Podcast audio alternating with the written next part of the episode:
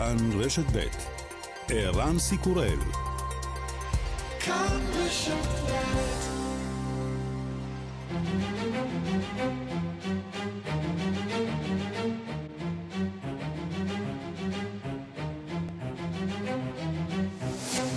השעה הבינלאומית 23 בינואר 2023 והיום בעולם.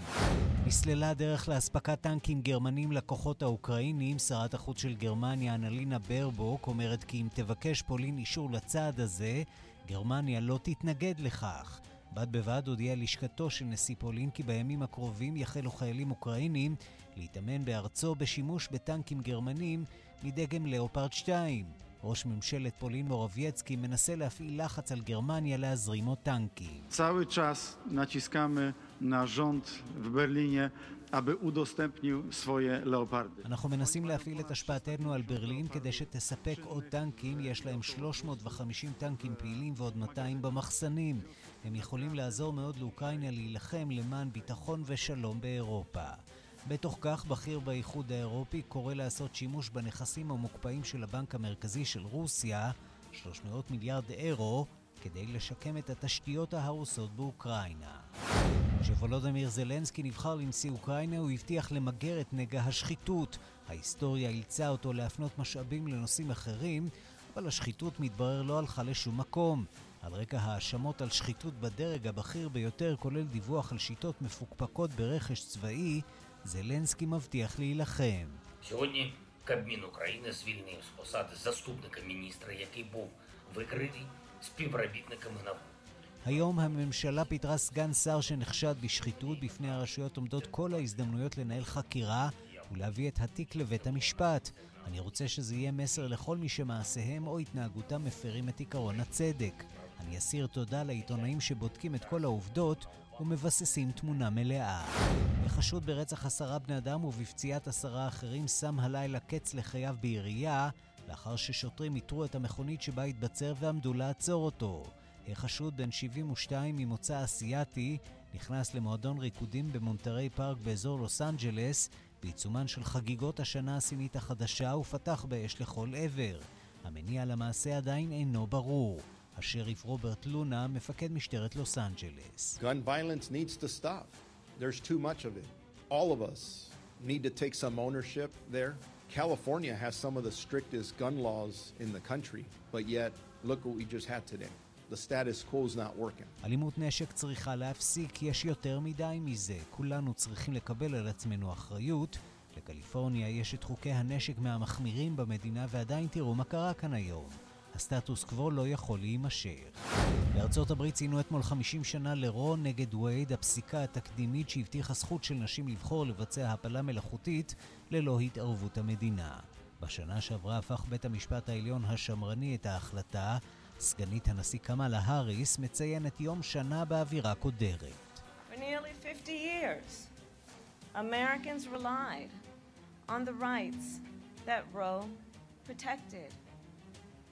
Today, however, on what would have been its 50th anniversary, we speak of the Roe decision in the past tense.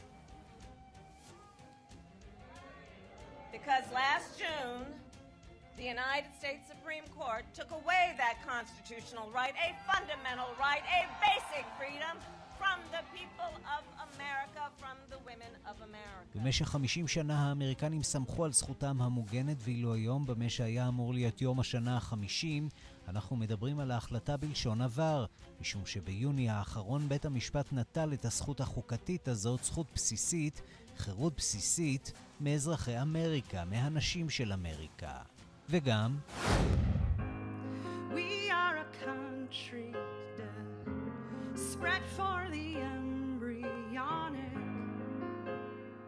באחוזת גרייסלנד התקיים אתמול טקס ההשכבה לליסה מארי, בתו היחידה של אלוויס פרסלי, שהלכה לעולמה לפני כעשרה ימים. בתה הבכורה ריילי חשפה כי לפני זמן קצר הפכה לאם, וליסה מארי הספיקה להיות סבתא. אני מקווה שאוכל לאהוב את הבת שלי כמו שאהבת אותי. בין המשתתפים בטקס אקסל רוז ואלניס מוריסט. God rest,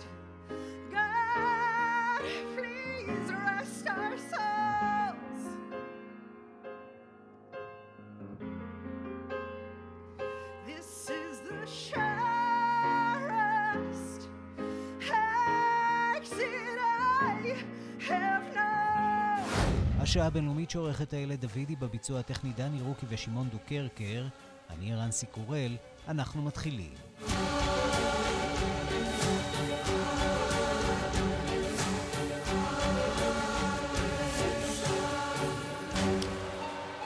שלום רב לכם. בקליפורניה מנסות הרשויות להבין מה היה המניע של האיש שירה למוות בעשרה בני אדם אתמול במהלך חגיגות ראש השנה הסיני בעיר מונטרי פארק. האיש בן 72 התאבד לאחר מרדף משטרתי ברחובות לוס אנג'לס. אנחנו פותחים איתך כתבת חדשות החוץ מיכל רשף. מה הפרטים? מה אנחנו יודעים על זהותו של אה, האיש? נזכיר, ממוצא אסיאתי היה חשד אה, נכון. ראשוני שמדובר בפשע שנאה.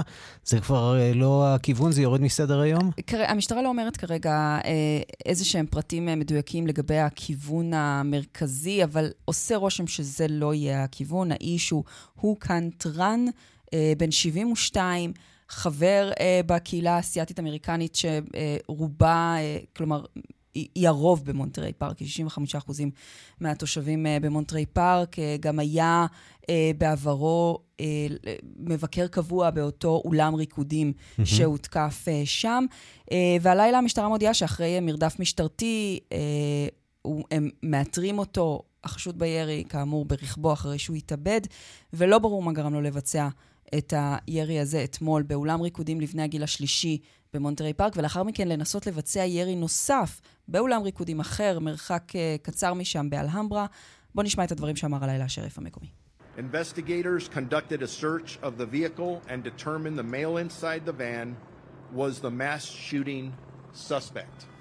כן, אומר השריף, החוקרים ביצעו חיפוש ברכב וקבעו כי האדם שנמצא בתוכו הוא אכן החשוד בירי. במהלך החיפוש אותרו כמה ראיות שקושרות אותו למעשים, גם במונטרי פארק וגם באלהמברה. בנוסף, נמצא ברכב אקדח, שמו של החשוד הוא כאן טראן, כפי שאמרנו.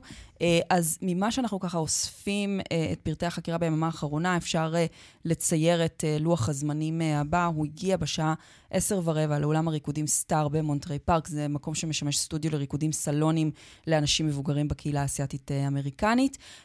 הוא פותח בירי, מצליח להרוג חמש נשים וחמישה גברים בשנות ה-50 וה-60 לחייהם, ולפצוע עשרה נוספים לאחר מכן. הוא נמלט מהמקום, נוסע לעיירה אה, אלהמברה, לא רחוק משם. גם שם באולם ריקודים הוא מנסה לפתוח בירי, אבל אדם אה, שהיה במקום, אין שומר בכניסה, מצליח אה, להתעמת איתו, מצליח לקחת לו את הנשק. לאחר מכן הוא נמלט, ככל הנראה אפילו עובר בבית חולים לנסות לקבל טיפול אה, לפצעים שלו לאחר המאבק, אבל הוא מחכה שם זמן קצר, מוותר ופשוט נוסע משם בתום מצות של כמה שעות, אה, ולאחר שהשוטרים מצליחים לכתר רכב מסחרי לבן שבו הוא נמצא, הוא בעצם יורה בעצמו, מתאבד. אה, ובשלב הזה, כאמור, שאלת המניע באמת אה, נותרה פתוחה. למה הוא עשה את זה? מקורות מסרו לרשת CNN שהוא היה מבקר קבוע באולם הריקודים במונטרי פארק, הוא אפילו הכיר שם את אשתו לשעבר, כך שאולי זה איזשהו כיוון חקירה אחד. גם אמרנו, הקורבנות בשנות ה-50 וה-60 אה, לחייהם, ועכשיו אה, בודקים במשטרה את הבית של החשוד, אולי משם יצאו רמזים נוספים. היום מוכרז אה, יום אבל במונטרי פארק, גם בבית הלבן הורידו את הדגלים אה, לחצי התורן. נציין, אה, ערן, שבארצות הברית היו מתחילת השנה כבר 33 מקרים של ירי המוני, יותר מימים בשנה. מדהים. אה, ואנחנו בסך הכל באמת שלושה שבועות בתוך השנה החדשה. מיכל רשף, תודה. תודה. ושלום לכתבנו בוושינגטון, נתן גוטמן. שלום ערן. אז מעבר להורדת הדגל, אין הרבה מה לעשות uh, באמריקה של ימינו. אין שום דרך לשנות את הסוגיה הזאת של תפוצת הנשק שחוזרת שוב ושוב. יש דרך אם אה, היה רצון פוליטי לעשות את זה, אבל הרצון הפוליטי הזה לא קיים, ולכן מה שאנחנו רואים גם עכשיו זה מה שאנחנו רואים בכל פעם שהדברים האלה קורים, הבעת זעזוע, מה שהם קוראים באמריקאית thoughts and prayers, מחשבות ותפילות, זה כל מה שיש לאומה הזאת להציע, גם אחרי המקרה האחרון שבו נרצחו עשרה בני אדם. בוא נדבר על uh, סוגיה אחרת שמעסיקה את הנשיא ביידן בימים אלה, חילופי גברי uh, בצמרת. Uh, ג'ף uh, יעמוד בראש סגל הבית הלבן במקומו של רון קליין. מה עומד מאחורי החילופים האלה? תראה, התפקיד הזה של ראש צוות הבית הלבן הוא התפקיד החשוב ביותר, נקודה, בבית הלבן. אנחנו לא נחשפים אולי תמיד לפעילות שלו, אבל כל ה... העבודה של הנשיא, גם הפוליטית וגם בתחום המדיני, עוברת דרך האדם. אז זה תפקיד מאוד מרכזי, זקוק להרבה אמון של הנשיא, וזה גם תפקיד מאוד שוחק, ולכן לא מקובל, ש... או, או די מקובל לפחות, שאחרי שנתיים היושב בתפקיד הזה אומר, זהו, אני צריך לנשום קצת אחרי העבודה הזאת, זה מה שקורה עכשיו לרון קליין באמצע הכהונה, הוא כמו רבים מקודמיו אומר עכשיו הגיע הזמן להתחלף והוא אכן יעזוב את התפקיד בחודש הבא אחרי הנאום השנתי על מצב האומה של ג'ו ביידן, במקומו בוחר ביידן בחירה די בטוחה בג'ף זיינץ, גם כן אדם שמלווה אותו לא מעט, בתפקידו האחרון בממשל הוא היה הממונה על הטיפול בקורונה מטעם הנשיא ביידן.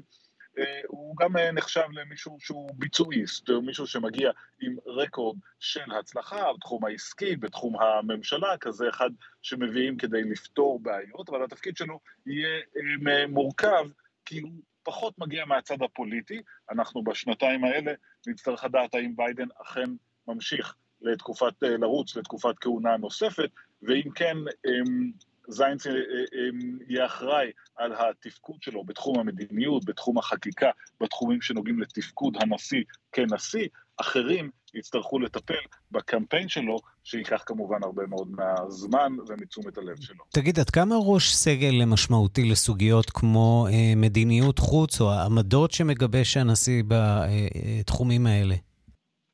פחות בתחום גיבוש המדיניות, בתחום ההגדרה של הדברים האלה, ש, של איזו מדיניות עושים, אבל מאוד חשוב בתחום של להגיד לנשיא, תראה, זה מה שאתה יכול לעשות מבחינה פוליטית, זה מה שאנחנו כצוות וכמפלגה שעומדים מאחוריך יכולים לעשות, ולכן אם למשל, אם אנחנו ניקח את הדוגמה של המזרח התיכון, אם ג'ו ביידן ירצה לעשות איזושהי יוזמה, ירצה להגיב לאירועים בפעולה מסוימת, הוא יצטרך להתייעץ עם ראש הצוות שלו ולדעת כמה מרחב פוליטי יש לו כדי לעשות את הדברים האלה. כן, ואפרופו היחס לישראל, בוא נגיד אולי מילה על האופן שבו אמריקה מתבוננת בשינויים החוקתיים שמתרחשים כאן בישראל.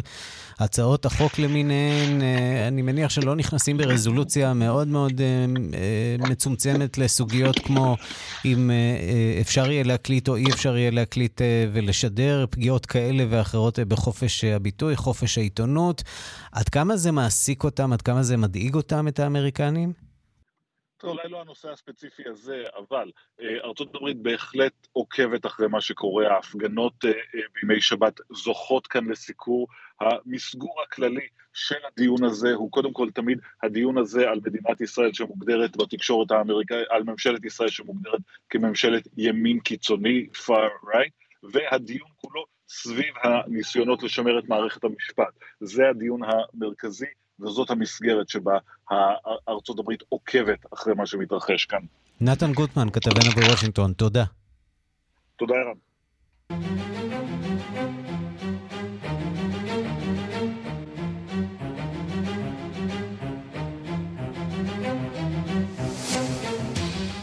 ביקור מפתיע בקייב, ראש ממשלת בריטניה לשעבר בוריס ג'ונסון הגיע אתמול לביקור הזדהות בבירת אוקראינה. ג'ונסון התחייב כי בריטניה תמשיך לעמוד לצידה של אוקראינה ככל שיידרש, והביע ביטחון שאוקראינה תנצח בסופו של דבר במלחמה. הדיווח של כתבנו במזרח אירופה, ניסן צור.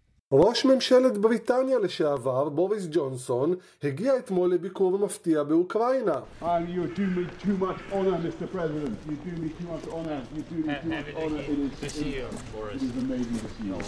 ג'ונסון ביקר בקייב ובאזורים הסמוכים לבירת אוקראינה, כולל בעיר בוצ'ה, בה ביצעו הרוסים את אחד ממעשי הטבח המזוויעים ביותר בתחילת המלחמה.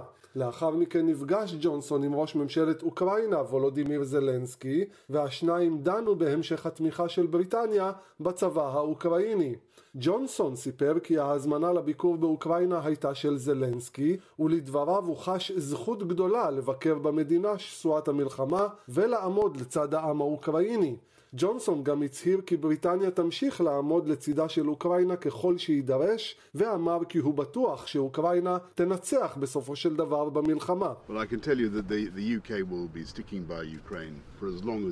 Великобританія буде на боці України, скільки на це потребується часу? You are going to you are going to win and you're going to get all the Russians out of your country, but uh, we will be there for, for the long term, and we will also want to be helping you to reconstruct. אני יכול לומר לכם שבריטניה תעמוד לצד אוקראינה ככל שיידרש. אתם תנצחו, אתם תוציאו את כל הרוסים מחוץ למדינה שלכם, ואנחנו נהיה כאן לטווח ארוך. אנו רוצים גם לסייע לכם לבנות מחדש את אוקראינה. במהלך פגישה עם בכירי הממשל בקייב אמר ג'ונסון גם כי הסבל של תושבי אוקראינה נמשך זמן רב מדי. הדרך היחידה לסיים את המלחמה הזו היא שאוקראינה תנצח ותנצח כמה שיותר מהר. זה הרגע לתת לאוקראינים את כל הכלים שהם צריכים כדי לסיים את העבודה. ככל שפוטין ייכשל מוקדם יותר, כך ייטב לאוקראינה ולעולם כולו. במהלך כהונתו כראש ממשלת בריטניה נחשב ג'ונסון לאחד התומכים הגדולים ביותר של אוקראינה אוקראינה מאז פרוץ המלחמה.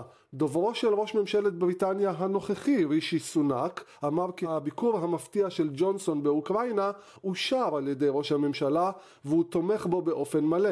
הביקור של ג'ונסון מתקיים גם כאשר גובר הלחץ על בנות בריתה של אוקראינה במערב, בעיקר גרמניה, לספק לה טנקים מתקדמים על מנת להתמודד עם רוסיה בשדה הקרב. בריטניה עצמה הודיעה לפני מספר ימים כי תספק לאוקראינה טנקים מסוג צ'אלנג'ר 2. ניסן צור, פולין. שלום לדוקטור יבגני קלאובר. שלום, צהריים טובים. מבית הספר למדעי המדינה ויחסים בינלאומיים באוניברסיטת תל אביב. בואו נתחיל אולי באמת בנקודה האחרונה הזאת. אה, שעליה דיווח אה, אה, כתבנו בפולין ניסן צור. הלחץ על המעצמות במערב להעביר עוד ועוד טנקים. אנחנו שומעים שגרמניה בשלב הזה עדיין לא מתרצה, אבל היא מוכנה שפולין תעביר טנקים. עד כמה משמעותי העניין הזה של טנקים בהכרעת הקרב הזה בין רוסיה לאוקראינה? אני חושב שזה משמעותי ביותר, כי uh, מי שיספק עכשיו את הטנקים, ואם זה תהיה גרמניה, ואם לא אוקראינה תמצא פתרונות אחרים, כי ברמשטיין בשבוע שעבר, ביום שישי, שזה היה למעשה הסבב השמיני של uh, ראשי מערכות ביטחון uh, של ארה"ב ושל אירופה, הטנקים האלה בסופו של דבר כן יסופקו לאוקראינה כי השתנה למעשה השיח. אנחנו מבינים שעכשיו השאלה היא מתי אוקראינה תנצח. ולצערנו שולץ עדיין לא שם כי הם, הפרופוגנדה הרוסית תמיד לחצה על, על הכפתור הנאצי. והמסר תמיד בכל השנים האלה היה never again, אף פעם לא נראה יותר את. הטנקים הגרמנים על שטחה של... אה, שטחה אז מה, להערכתך זה סיפור ו... של אה, דימוי ציבורי? אה, חוסר הרצון של גרמניה חשש. להכניס את הטנקים שלה לרוסיה? חשש בעיקר. הוא עשה, אה, אולוף שולץ בתקופה הקצרה שהוא מכהן כקנצלר של גרמניה, הוא עשה החלטות מאוד נבונות. הוא למשל מילא שישה מאגרי גז בשביל לא להיות תלוי בגז הרוסי. כי עד, עד לפני 2022 גרמניה הייתה, עד מאוד הייתה תלויה, כי 40 עד 50 אחוז מהגז הגרמני היה מגיע מ, מרוסיה. היום הוא כבר פתר את הבעיה הזאת והם משתמשים באנרגיות אלטרנטיביות ומצאו תחליף לאנרגיה הרוסית. בנושא הצבאי זה עניין מאוד מאוד עקרוני. הם לא יכולים לדמיין, הם לא יכולים לעבור את המחסום הפסיכולוגי הזה שהטנקים הגרמנים יירו ברוסים שוב, כי זה יזכיר להם את המלחמה. כי פוטין לוחץ פה על הדוושה של הנאצים, כן? הרי הוא טוען שעכשיו הוא נלחם נגד הנאצים. נאציפיקציה ו... של, דה-נאציפיקציה של אוקראינה, זו, זו הטענה שלו אה, כל העת. אני רוצה לשאול אותך קצת על מה שקורה בשטח, אה, כיוון שהדיווחים... הדיווחים שמגיעים הם אה, די סותרים. נראה שבימים האחרונים הרוסים אה, כובשים לא שטחים גדולים, אבל הם מצליחים לרשום אה, איזה שהם הישגים במתקפת הנגד שלהם.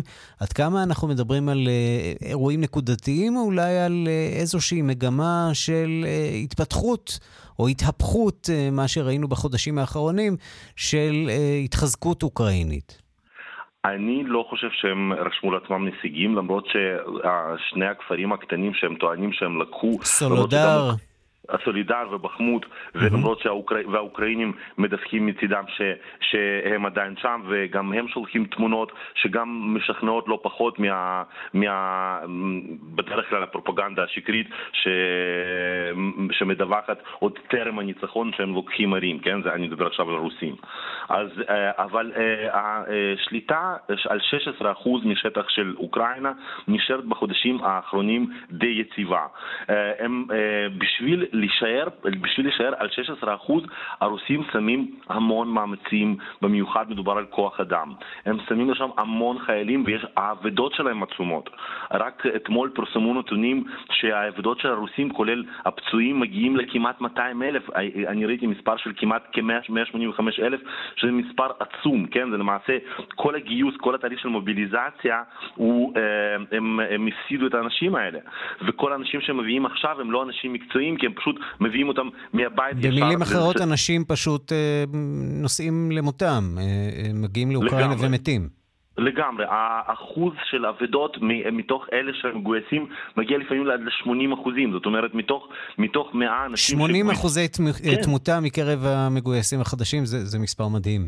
זה מספר מדהים, וה, והמוביליזציה, הגיוס התחיל מ-21 או 22 בספטמבר, אני לא זוכר את התאריך המדויק, אבל, אה, אבל מאז אנחנו רואים האבדות רק עלו והישגים אין בפועל, אלא להפך, כי רוסיה אה, בשיא שלה שלטה על 23 אחוזים, אבל היא הפסידה אה, כמובן בחרסון והיא הפסידה עוד שטחים, ועכשיו מדובר על כ-16 אחוז, ועל מנת לשמור את זה, הוא למעשה, אותו כפר קטן, הרי סולידר זה באמת כפר, כפר זעיר, אי אפשר אפילו להגיד שזה קטן. Mm-hmm. זה ממש כמה אלפי תושבים. אבל הם הפכו את זה בפרופגנדה הרוסית לסמל של, של מאבק, לסמל של מאבק נגד, נגד נאט"ו. הם טוענים שהם מנצחים את כל העולם שם, שהערך הסמלי של סולידר, של הכפר המסכן הזה, הוא כמו של סטלינגרד, כן? אז זה, טוב, הם מדברים למעשה... על חשיבות מכרות המלח שם באזור הזה והמנהרות התת-קרקעיות. צבאיות אה, ככלי אה, חשוב בהתקפה ובלחימה. בואו נדבר רגע על אה, יחסי רוסיה ומדינה שכנה קטנה, אבל חברה נלהבת בברית נאט"ו, זוהי אסטוניה.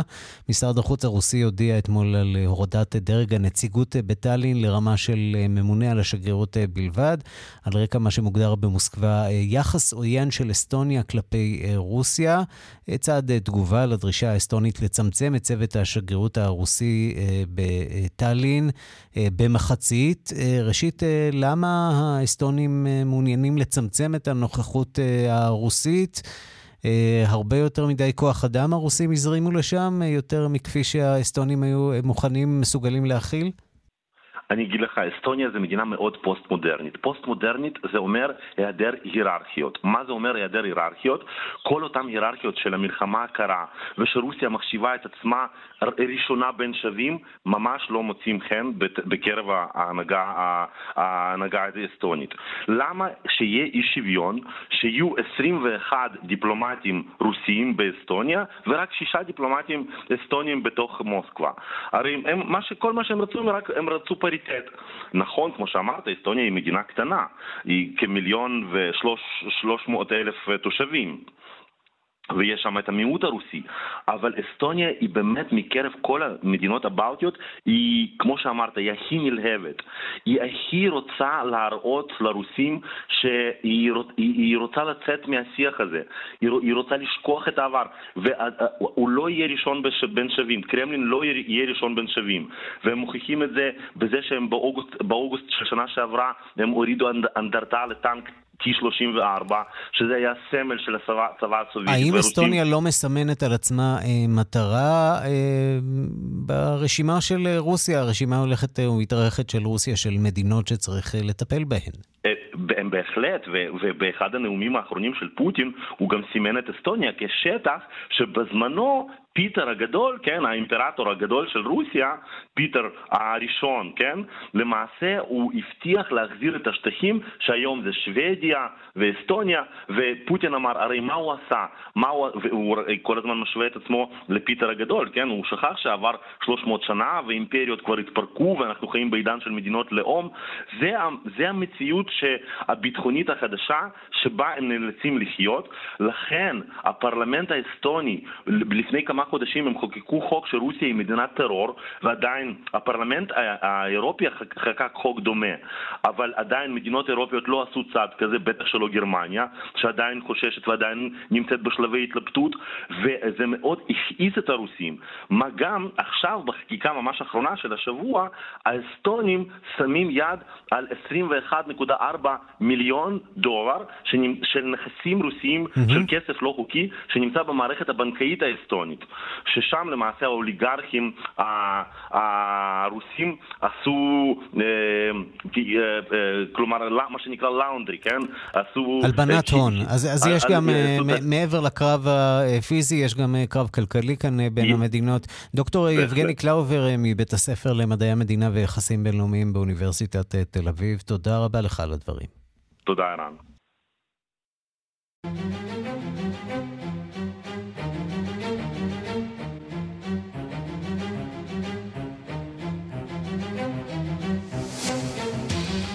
השבוע ייפתח בקהיר יריד הספרים הבינלאומי השנתי. ראש תחום העולם הערבי רועי קייס, אה, לא שזה מפתיע מאוד, אבל אחד מהספרים אה, שעוסק אה, בתולדות הציונות.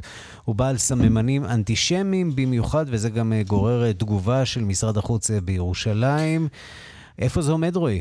כן, אה, נכון, אה, רן, צהריים טובים. אז תראה, בשנים האחרונות אני דווקא חושב שיש אה, תזוזה חיובית כלשהי בכל מה שקשור ליחס ליהודים במצרים מצד השלטונות. זה בא לידי ביטוי בשיפוט של בתי כנסת, בתי קברות של הקהילה היהודית הקטנטנה הזאת שעדיין נותרה שם, והיא מאוד קטנה כאמור. ונגיד שממש לפני שנה התקיים בקהיר אירוע היסטורי לציון יום השואה הבינלאומי, אירוע הראשון מסוגו. ועדיין, כפי שציינת, נראה שיש עוד הרבה מה לשפר. ביממה האחרונה הגיעה לידינו פרסומת לאחד מהספרים שיוצגו השנה בימים הקרובים ביריד הספרים הבינלאומי בקהיר, זה אחד מאירועי התרבות החשובים שמתקיימים שם כל שנה.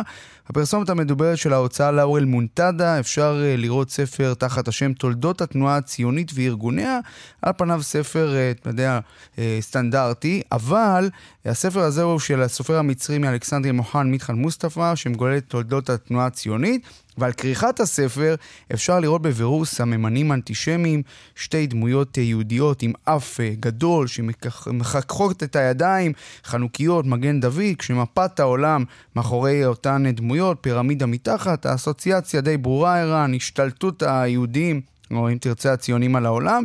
את העטיפה של הספר פרסם הסופר המדובר בחשבון הפייסבוק שלו בחודש אוקטובר שעבר, והדבר המעניין הוא כאמור שאנחנו היום קיבלנו תגובה ממשרד החוץ על הספר הזה, כך נאמר לנו, אנחנו מודאגים מהמשך קיומם של סממני אנטישמיות בחברה המצרית, כפי שבאים לידי ביטוי בספרים שיוצאים לאור ואשר מוצגים גם ביריד הספרים הבינלאומי של קהיר. אנו נחושים להמשיך במאמצים שלנו לחיזוק השיתוף הפעולה עם בני השיח במצרים באופן שיחזק את השלום, היציבות והביטחון, ובמקביל גם בנושא המאבק באנטישמיות. נגיד שבשנים האחרונות ערן וביתר שאת אחרי הסכמי אברהם עם האמירויות, בחריין, מרוקו, סודאן, אפשר לראות דווקא מגמות חיוביות ביחסי ישראל-מצרים, אם כי זה עדיין מעט מדי בעבור שתי מדינות שיש להן הסכם שלום כבר עשרות שנים. והספר הזה, אני חושב, הוא דוגמה קטנה שיש עוד הרבה הרבה מאוד מה לעשות. בחצי הכוס היותר מלאה, כן אפשר לומר שלצד הספר הזה, בעל הסממנים האנטישמיים, ראינו בשנים האחרונות לא מעט ספרים שמציגים באור חיובי את היהודים במצרים, את הקהילה היהודית במצרים. השנה למשל יוצג ביריד הספרים ספר הזיכרונות של אלבר אריה, מאחרוני היהודים בקהיר שמת לפני שנתיים, הוא נחשב לאחד מסמלי השמאל hmm. המצרי, הזרם הקומוניסטי והנצריסטי, הוא לא היה מן הסתם חובב ציון, ופה אני חושב, ערן, שהנקודה החשובה היא שעדיין במצרים עושים גם היום ב-2023 הפרדה ברורה בין הציונות ליהדות, וגם אם מנסים להעיר באור חיובי את היהודים במצרים, ובעיקר להראות את היחס הטוב, או הטוב של השלטונות ליהודים, כשמתייחסים לציונות, אז קופצים להם הסממנים האנטישמיים. תרשה לי לנחש שספרים ישראלים לא יהיו שם ביריד הזה, או שאולי דווקא כן. יכול, יכול להיות שיש תראה... חוג, חוגים מאוד מסוימים שכן מתעניינים בספרות הישראלית שם. כן, דו, דווקא תראה, אני חושב שבמצרים יש עניין רב במה שמתפרסם בישראל. אה, וגם בספרים שמתפרסמים אה, בישראל, ולכן אני לא שואל את זה, אתה יודע, זה, זה יריד ענקי, יש שם המון המון המון ספרים, אז ככה שאנחנו, אה, כאמור, אנחנו נעקוב, אנחנו נראה באמת מה, מה עוד יוצג שם. מה זה שם. נעקוב? אנחנו נשלח אותך לשם לבדוק. אנחנו, אוקיי. כולי תקווה, מה שנקרא. רועי קייס, ראש התחום הערבי, תודה. תודה. מנהיגי צרפת וגרמניה נפגשו אתמול בפריז לציון 60 להסכם הפיוס בין שתי המדינות. שני המנהיגים התחייבו לעמוד לצידה של אוקראינה במאבק נגד הפלישה הרוסית ולקדם את העצמאות האנרגטית של אירופה. הדיווח של כתבתנו רינה בסיסט. נשיא צרפת עמנואל מקרון וקנצלר גרמניה אולף שולץ הציגו אתמול בפריז פנים מחייכות. זאת למרות שהחודשים האחרונים לא היו קלים עבור הזוג הזה. בעצם, כששולץ התמנה לתפקיד, נראה היה שהשניים לא ממש מסתדרים. היה ברור שהכימיה שזרמה בשנים הקודמות בין מקרון לאנגלה מרקל פשוט לא צמחה כאן. זאת ועוד, הפלישה הרוסית לאוקראינה חשפה חילוקי דעות בין פריז לברלין. בצרפת למשל כעסו על השכנים שנטשו לפני שנים את האנרגיה הגרעינית וחשפו את עצמם לתלות באנרגיה הרוסית. הגרמנים מצידם חששו שמקרו שועט יותר מדי מהר לספק לאוקראינה כלי נשק כבדים. הם חששו ועדיין חוששים שהמחויבות הצרפתית הטוטלית לאוקראינה תסבך אותה מול רוסיה בדרך שלא תהיה ממנה חזרה. ובכל זאת, למרות חילוקי הדעות הללו, נראה שמקרו ושולץ הצליחו לצמצם את הפערים. זה לפחות היה המסר אותו הם ניסו לשדר אתמול. Notre objectif est le même, c'est bien celui d'une Europe plus souveraine, plus unie, plus solidaire. maîtrisant pleinement son destin. המטרה שלנו, של צרפת וגרמניה, היא אחת, שאירופה תהיה ריבונית יותר, מאוחדת יותר, סולידרית יותר, אדון לגורלה. כך קרא מקרון בנאום שנשא אמש בסורבון.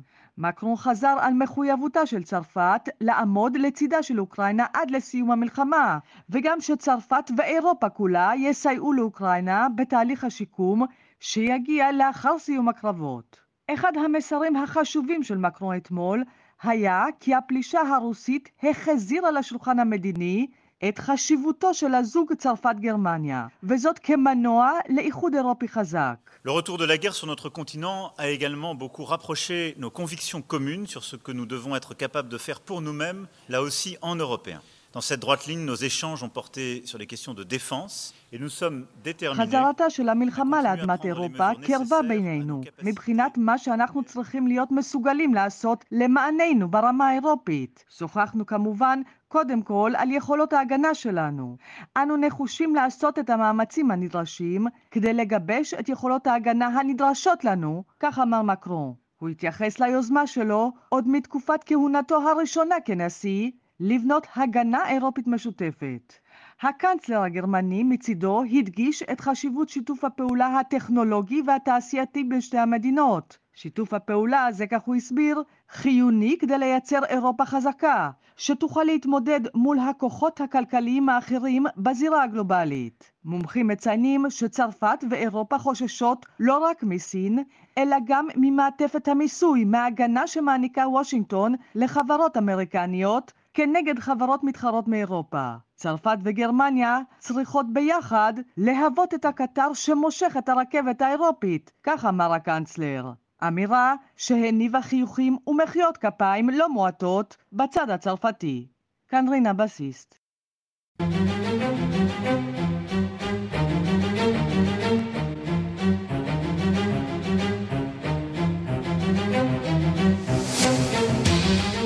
בנהר ברונקס שבניו יורק נצפו בפעם הראשונה דולפינים אחרי חמש שנים. הם נראו לאחרונה באיסט ריבר בשנת 2017. הרשויות טיפחו דגה בים כדי למשוך אליה את היונקים, וסוף סוף זה כנראה הצליח. שלום לדוקטור אביעד שיינין. שלום, צהריים טובים, ערן. מנהל תחום טורפי על בתחנת אה, מוריס קאן לחקר אה, הים, בית הספר למדעי הים על שם אה, צ'רני באוניברסיטת חיפה. הוא מנהל מרכז הדולפין והים של עמותת דלפיס. עד כמה הסיפור הזה משמעותי? כמה היה חשוב להחזיר את הדולפינים בחזרה לשם, לאיסט ריבר? הדולפינים כטורפי על במערכת הימית, יש להם חשיבות מאוד גדולה בבריאות המערכת. והם ביואינדיקטורים מאוד אה, חשובים, גם כי יחסית קל לראות אותם, את הנוכחות שלהם, וגם כי הנוכחות שלהם משפיעה על הבריאות של המערכת ומעידה על בריאות המערכת. ובהקשר הזה זה באמת עדות לעבודה של הרבה מאוד שנים של אה, שיקום של הנחלים, נהרות, באזורים, באזור של ניו יורק. ו... וזו עדות מצוינת לכך שבאמת הדגה חזרה, ואז הטורפים שטורפים אותם חוזרים אליהם, וכך שזה סימן מעודד מאוד. ואם אה, אנחנו משווים את מה שקורה כאן למה שקורה כאן אה, שם, למה שקורה כאן אה, אצלנו, בירקון, בקישון, עד כמה אצלנו מצליחים להתמודד עם ניקוי ולעשות צעדים דומים שיאפשרו החזרה של חיים לנחלים ולנערות המזוהמים שלנו? אז בהחלט אתגר השיקום של הנחלים הוא אתגר עצום, כי התפיסה לאורך הרבה מאוד שנים הייתה שהנחל הוא מוצא אחרון, וכאשר הוא מוצא אחרון אז מדי פעם זה גם קורה, שביוב נשפך אליו או משהו אחר שגורם לזיהום של הנחלים. ובאמת על מנת למנוע את, ה, את הזיהום הזה צריך להשקיע הרבה מאוד משאבים ולהיות בערנות מאוד גבוהה, בעיקר באירועי גשם דרמטיים ואירועים אחרים. וכן, יש, נעשים פעולות לטובת הדבר הזה, אבל אה, כן, זה הרבה מעבודה וזה מאוד סיזיפי, זה מאבק ממש אה, ככה יומיומי ובעיקר אה, בחורף. איפה עיקר האתגר שלנו כאן בישראל בשיקום הנערות, באמת בירקון ובקישון, והאם באמת נעשות העבודות במקומות האלה ובמקומות אחרים? אז כן, אז זה, השילוב הוא בין להיות ערנים למה מגיע ממעלה, הנחל, אה, שזה יכול להיות מקורות זיהום שלא תמיד הם בשליטתנו, כמו מהרשות הפלסטינית לדוגמה, וזה יכול לגרום זיהום, וגם עצם זה שזה תעלה שמנתבת אליה, יכולה לנתב אליה פוטנציאלית זיהום, אה, אפילו מתשטיפי אה, הרחובות בגשם משמעותי, או ממאגרי ביוב כאלה ואחרים, הם מטופלים יותר, מטופלים פחות, ולכן זה אתגר שצריך כל הזמן להיות ערנים ולדאוג שיהיה מוצא אחר, ולא הנחל ייאבק כמוצא כזה, כי ברגע שמגיע אליו זיהום אה, או תעשייתי או אורגני, אה, כמות הנוטריאנטים, החומרים בתוך הנחל עולה מאוד, מעלה את כמות החמצן על ידי אצות שגדלות במהירות, ובעצם מי שחי שם נחנק מהיעדר חמצן, כיוון שהחמצן נצרך על ידי אצות. כך שזה באמת מאבק קשה. אה, לצערנו אין לנו נהרות משמעותיים כמו בניו יורק, mm-hmm. שדולפינים ייכנסו פנימה, אבל בהחלט הנחלים שלנו הם גם, הם גם מקור חשוב לחומרי הזנה למערכת הימית, ובהחלט הם חשובים לשמור עליהם כמה שיותר בריאים. כן, אתגרים אה, לא פשוטים בנהרות שלנו, כשצריך לומר שגם הימים אצלנו הם אה, אתגרים אה, לא פשוטים. רק לאחרונה שמענו איך בדבוס העמידו במרכז הכינוס שם את נושא השמירה על שוניות האלמוגים. גם שם יש דולפינים. כן, בהחלט הדולפינים זה בעל חיים, כשמדברים על דולפין, זה אנחנו מדברים על מגוון מינים שונים של הבעלי חיים האלה, שהתאימו את עצמם לאורך האבולוציה לסביבות חיים שונות. אז בעצם דולפינים יש בכל ים אה, בעולם, ו... וכן, גם בשונית האלמוגים. וכאמור, כטורפי על במערכת, הם, יש להם חשיבות מכרעת לשמירת המערכת שתהיה בריאה. ו- ויציבה לאורך שנים. ואחת החיות האינטליגנטיות ביותר אה, שיש, אה, הדוקטור אביעד שיינין, מנהל תחום טורפי על בתחנת מוריס קאן לחקר הים. תודה רבה לך. בבקשה. היום מציינים 105 שנים להולדתה של גרטרוד אליון, חוקרת שפיתחה שורה ארוכה של תרופות וזכתה בפרס נובל ברפואה, אף שמעולם לא קיבלה תואר דוקטור. שלום לדוקטור ליאת בן דוד. שלום אהלן. מנכ"לית מכון שלום אה. דוידזון, שלום רב. אנחנו אה, מנסים לשוב ו- ולהבליט אה, מנהיגות אה, בתחום הרפואה או בתחום המדע, כיוון שמנהיגות בפוליטיקה נכון להיום אין לנו, אז ננסה למלא את החלל עם אה, המקום שבו נשים כן נמצאות, וזה אה, אז במדע. אה, נמצאות, נמצאות זו אמירה קצת גורפת, זה נכון, אה, אה, אתה יודע, זה עדיין חלל, מכל זוכי פרס נובל יש בערך שלושה וחצי אחוזים מהם שהם נשים, והרוב הכל. אגב לא במדעים, כן. שלושה אחוזים וחצי, זה הכל. אה, שלוש פסיק שש בערך, כן, אה, והרוב אגב לא בתחומי המדעים. ברפואה המצב קצת יותר טוב, יש ארבעה אחוז זוכות נשים, אה, אבל באמת אה, גרטרוד אליון הייתה אה, אה, אחת מהן, והיא אפילו לא היה לה דוקטורט, אבל אנחנו כן קוראים לה פרופסור, כי היא מונתה לפרופסור לפרמקולוגיה, למרות שלא היה לה אה, דוקטורט, והיא פרצה דרך בכל כך הרבה, בכל כך הרבה תקרות היא פרצה, שבוא אני אתן לך דוגמה, אני מניחה שחלק לא קטן מהמאזינים שלנו מכירים את השם אה, זובירקס, נכון? כן. זו תרופה מוכרת אה, נגד הרפס. אה, זאת אה, אחת מיני רבות מהתרופות שהיא בעצם פרצה את הדרך והניבה מתוך המחקר שלה. שכולנו, באמת רבים מאיתנו היום כל כך נהנים ממנו. עכשיו, רוב התרופות שהיא פיתחה, צריך להגיד, היו מבוססות, היא חברה לחוקר בשם היצ'ינגס ועוד כמה, שהגישה שלהם לפיתוח תרופות הייתה שונה ממה שהיה מקובל עד אז. במה? בדרך כלל הגישה המקובלת הייתה לפרוק חומרים, לנסות אה, ככה בניסוי וטעייה לראות מה מסייע לטיפול ומה לא מסייע לטיפול. אבל היא והקבוצה שהיא עבדה איתה, הם שאפו לפתח תרופות על סמך מחקר של אה, אה, התהליכים הביוכימיים ומה שקורה בעצם בתוך התאים, ולנסות אה, לעבוד ולעשות איזושהי מניפולציה על, אה, אתרי המטרה. אה, למשל, אה, בזובירקס, אה, סתם כדוגמה, הוא בעצם דומה מאוד לאחד מארבעת בסיסי ה-DNA, לגואנין. והדמיון הזה מטעה את הווירוס. הוא מכניס את החומר הזה ל-DNA שהוא מייצר כשהוא משכפל את עצמו, במקום אותו בסיס DNA המקורי, אבל זה בנוי ככה שהוא בעצם לא יכול להמשיך את השכפול, הוא קוטע את השרשרת, ואז הוא לא מאפשר לנגיף לשכפל את עצמו ולהתרבות.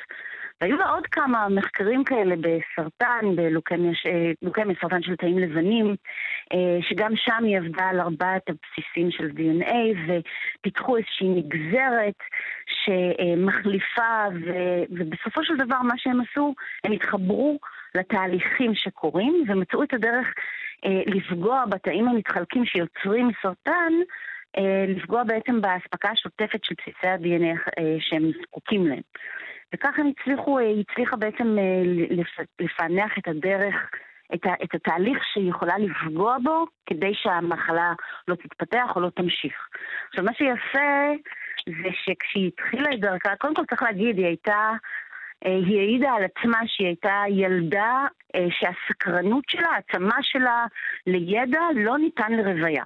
מהמם. כל הזמן הייתה סקרנית ושאלה שאלות ורצתה להבין כנראה שאין אה, דרך אחרת להגיע למקום שאליו היא הגיעה בלי סקרנות אה, אינסופית. אתה צודק לגמרי, אבל זה רק חלק מהעניין. זה חלק חיוני, קריטי, אבל יש עוד כמה דברים. צריך כמובן אה, הורים יהודים שדוחפים אותך, זה, זה, זה לא מזיק אף נכון, פעם. זה עוזר. כן. אה, וצריך, אה, הרבה פעמים צריך, אה, אגב, מאורע שקורה, משהו שהוא יוצר לך השראה או מוטיבציה נוספת. במקרה שלה, כשהיא הייתה צעירה, בגיל 15, הסבא שהיא, שהיא כל כך אהבה, אה, נפטר מסרטן. והיא בעצמה אמרה שזה היה אחד הגורמים שהכריע את הכף ויצר אצלה מוטיבציה עזה לעשות משהו שיוביל לפיתוח ריפוי למחלה הזאת. אה, ולכן היא בחרה בכימיה. אה, אנחנו מכירים את זה, נכון? אה, הרבה פעמים אנחנו שומעים ילדים אומרים, מספרים על משהו שבאמת נגע בהם או כאב להם, ואומרים, אני אפתח את הפתרון ל... אז זה מה שקרה לה. ו... אבל זה לא מספיק במקרה שלה, כי כמו שאמרנו, יש מעט מאוד נשים, בטח בתקופה שלה, שפתחו בפניהן בכלל את האפשרות ללמוד. כן, ויש אה, עוד תרופה. חשובה מאוד שהיא הייתה מעורבת בפיתוח שלה, אה, AZT, אותה תרופה אה, ראשונה למחלת האיידס, שבעצם הצליחה לבלום חלק ניכר מהתמותה במהלך שנות ה-80. תרומה חשובה למדע. חד משמעית, אה, כמו שאמרנו, אה, היא פיתחה כל כך הרבה אה, תרופות, הייתה שותפה לפיתוח של הרבה מאוד תרופות. עד כמה המנגנונים? האלה שהיא... אתה יודע מאיפה היא כן? התחילה? מאיפה?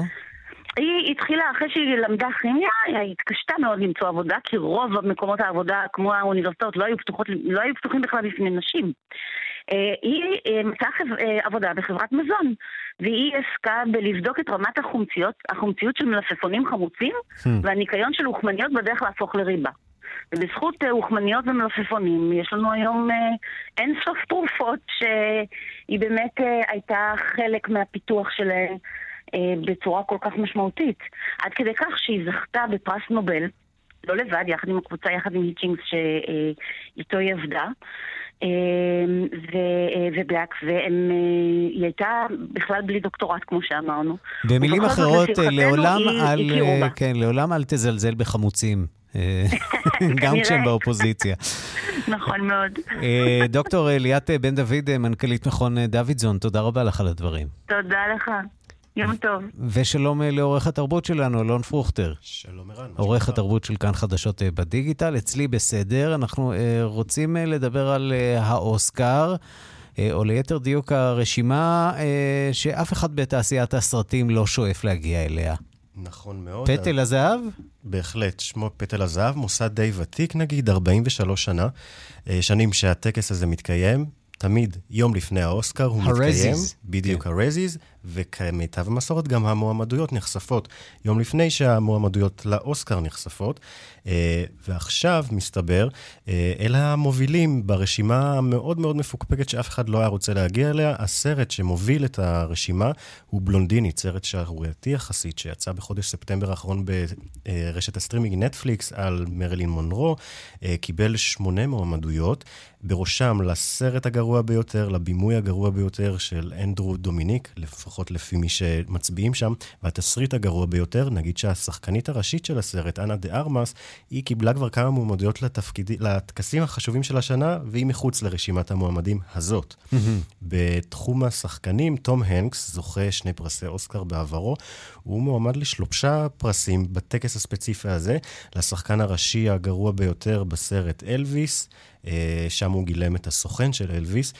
בסרט פינוקיו, על התפקיד של סבא ג'פטו, הגרסה של דיסני פלוס לפינוקיו, הוא מועמד לתפקיד השחקן המשנה הגרוע ביותר, וגם קטגוריה, מדי שנה הם אה, מפציעים בקטגוריות מעניינות, הפעם אה, מדובר בשילוב הגרוע ביותר, The Worst Combo, אה, על מה? על השילוב בין האיפור הגרוע, הרי הוא שם מאוד שמן, משמינים אותו לתפקיד הזה, השילוב של האיפור הגרוע, והמבטא הגרוע ביותר שלו. הטקס עצמו יתקיים ב-11 במר, במרס, ואנחנו כמובן נכריז על הזוכים המאוד לא מרוצים, יש לציין.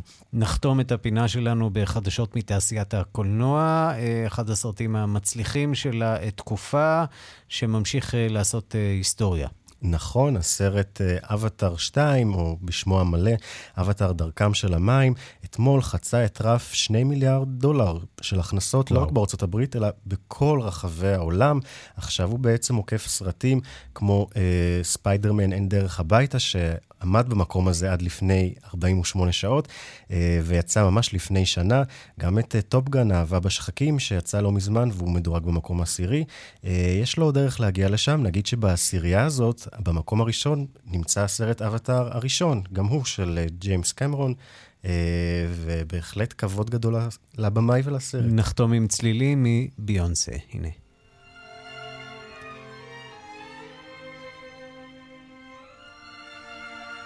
כן, אחרי צום של ארבע שנים וחודש מהופעות חיות, זה קרה בדובאי, הופעה פרטית. קצת יותר משעה, ביונסה קיבלה לא פחות מ-24 מיליון דולרים. עם הצלילים האלה אנחנו ניפרד. תודה רבה לך, אלון פרוכטר. תודה, ערן. ועד כאן השעה הבינלאומית מהדורת יום שני, שערכה ילד דוידי, בביצוע הטכני דני רוקי ושמעון דוקרקר. אני ערן סיקורל, מיד אחרינו רגעי קסם עם גדי לבנה. להתראות. My every day.